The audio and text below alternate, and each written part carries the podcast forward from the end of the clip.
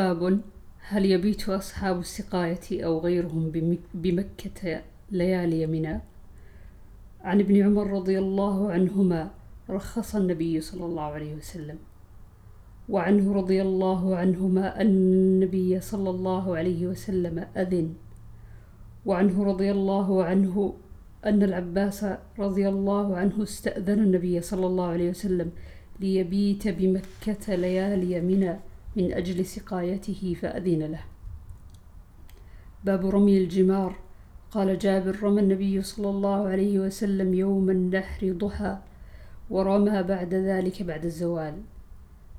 عن وبرة قال سألت, سألت ابن عمر رضي الله عنهما متى أرمي الجمار؟ قال إذا رمى إمامك فرمه فأعدت عليه المسألة. قال كنا نتحين فإذا زالت الشمس رمينا. باب رمي الجمار من بطن الوادي. عن عبد الرحمن بن يزيد قال رمى عبد الله من بطن الوادي. فقلت يا أبا عبد الرحمن إن ناسا يرمونها من فوقها. فقال والذي لا إله غيره هذا مقام الذي أنزلت عليه سورة البقرة. صلى الله عليه وسلم. باب رمي الجمار بسبع حصيات. ذكره ابن عمر رضي الله عنهما عن النبي صلى الله عليه وسلم. عن عبد الرحمن بن يزيد عن عبد الله رضي الله عنه أنه انتهى إلى الجمرة الكبرى جعل البيت عن يساره ومنى عن يمينه ورمى بسبع وقال هكذا رمى الذي أنزلت عليه سورة البقرة صلى الله عليه وسلم.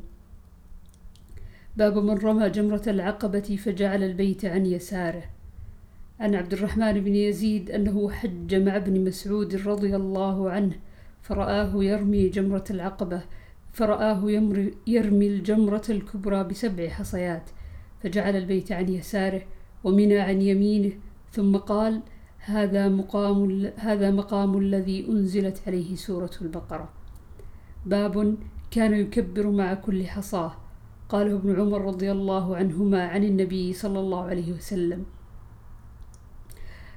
عن الأعمش قال سمعت الحجاج يقول على المنبر السورة, السورة التي يذكر فيها البقرة والسورة التي يذكر فيها آل عمران والسورة التي يذكر فيها النساء. قال فذكرت ذلك لإبراهيم. فقال حدثني عبد الرحمن بن يزيد أنه كان مع ابن مسعود رضي الله عنه حين رمى جمرة العقبة فاستبطن الوادي حتى إذا حاذى بالشجرة اعترضها فرمى بسبع حصيات. يكبر مع كل حصاه ثم قال منها هنا؟ والذي لا إله غيره. قام الذي أنزلت عليه سورة البقرة صلى الله عليه وسلم. باب من رمى جمرة العقبة ولم يقف. قال ابن عمر رضي الله عنهما عن النبي صلى الله عليه وسلم باب إذا رمى الجمرتين يقوم ويسهل مستقبل القبلة. عن ابن عمر رضي الله عنهما أنه كان يرمي الجمرة الدنيا بسبع حصيات يكبر على إثر كل حصاة ثم يتقدم حتى يسهل فيقوم مستقبل القبلة فيقوم طويلا ويدعو ويرفع يديه ثم يرمي الوسطى ثم يأخذ ذات الشمال فيستهل ويقوم مستقبل القبلة فيقوم طويلا ويدعو ويرفع يديه ويقوم طويلا ثم يرمي جمرة ذات العقبة من بطن الوادي ولا يقف عندها ثم ينصرف فيقول هكذا رأيت النبي صلى الله عليه وسلم يفعله. باب رفع اليدين عند جمرة الدنيا والوسطى.